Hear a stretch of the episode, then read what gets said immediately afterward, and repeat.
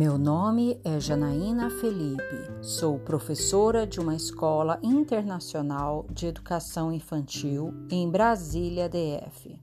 Sou graduada em pedagogia e pós-graduada em psicopedagogia.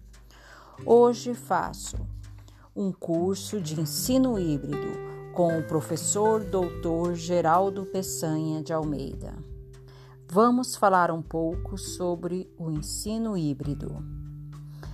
Para dar continuidade ao ano letivo de 2020, muitas escolas adotaram o ensino remoto para estas escolas não fecharem e dar continuidade às aulas. Não se tinha um planejamento adequado não mudou o livro didático, não mudou o professor, não tem a participação do aluno, o professor continua sendo o centro das aulas. O, o projeto pedagógico não mudou. O ensino remoto é um desdobramento da escola. Esta foi para casa e o pai e a mãe começaram a simular que eram professores mas estes não suportam mais. O professor, no início de março, começou a, começou a dar as aulas simulando ser um animador de auditório ou um contador de história. Mas isso prejudicou muito o papel do professor. Neste ensino remoto, foi uma alternativa para fugir do afogamento, mas esse já se esgotou. Este ensino remoto é decidido 100% pelo professor. Este ensino não tem a participação do aluno e nem do contexto social não consegue desenvolver as aprendizagens como poderia e pode levar a criança a um distanciamento desta metodologia de ensino. Hoje, mesmo voltando às aulas presenciais, muitas famílias não vão optar para que seus filhos voltem à escola, permanecendo estes em casa. O ensino híbrido bem feito é uma estratégia extraordinária de aprendizagem. É a solução da escola. Este ensino tira o professor do centro da preparação das aulas, da pesquisa do levantamento dos conteúdos, do contato imediato e desgastes com o excesso de alunos o aluno se torna protagonista das aulas.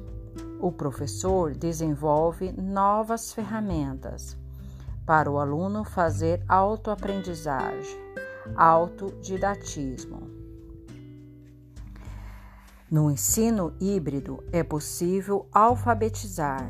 Este ensino precisa de projeto pedagógico.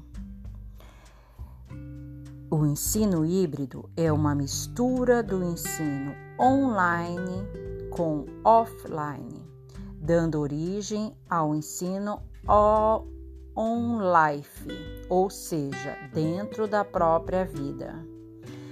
Neste ensino existem três atores: o professor, o aluno e o contexto social.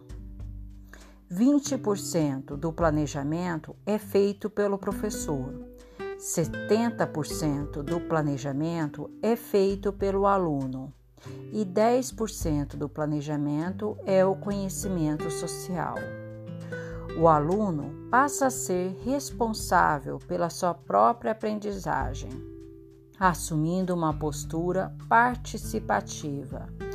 Vai aprendendo fazendo participando de situações problemas, ora levantados pelo aluno, ora pelo professor e ora pela comunidade que ele esteja inserido. Este aluno estuda em casa por meio de recursos tecnológicos e também no ambiente escolar, e com o apoio dos colegas e do professor, que passa a ser um mediador da construção do conhecimento. No ensino híbrido, o professor tem um novo perfil, uma nova postura, ou seja, ter o domínio dos conflitos tecnológicos, sala de aula invertida, games, cultura maker, podcast, enfim, atividades significativas dentro dos espaços digitais e não digitais.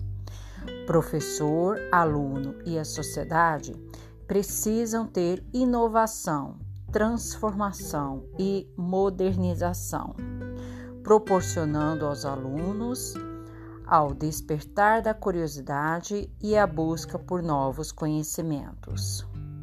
A educação está inserida neste novo contexto de isolamento social e o ensino híbrido se caracteriza como uma nova modalidade que veio para suprir as necessidades educacionais.